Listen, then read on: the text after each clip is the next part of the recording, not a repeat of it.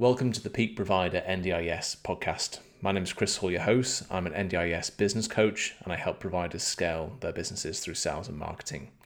Now, this podcast is intended for NDIS business professionals, whether that be you working as a support worker, perhaps a manager, or indeed an NDIS business owner. Um, I'm a passionate advocate for disability in Australia. and my son has a disability, so I know what it feels like uh, to be on the participant side of things.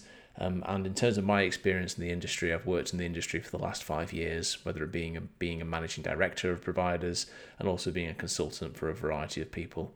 So this podcast is going to be having a chat with fellow business owners. We're going to be having a chat with ministers, with governments, with association leaders, and with people that have got some, something to say about disability and the future of the industry. So I hope you enjoy tuning into the episodes. And uh, if you want to find out more information about myself, you can go to peakprovider.com.au.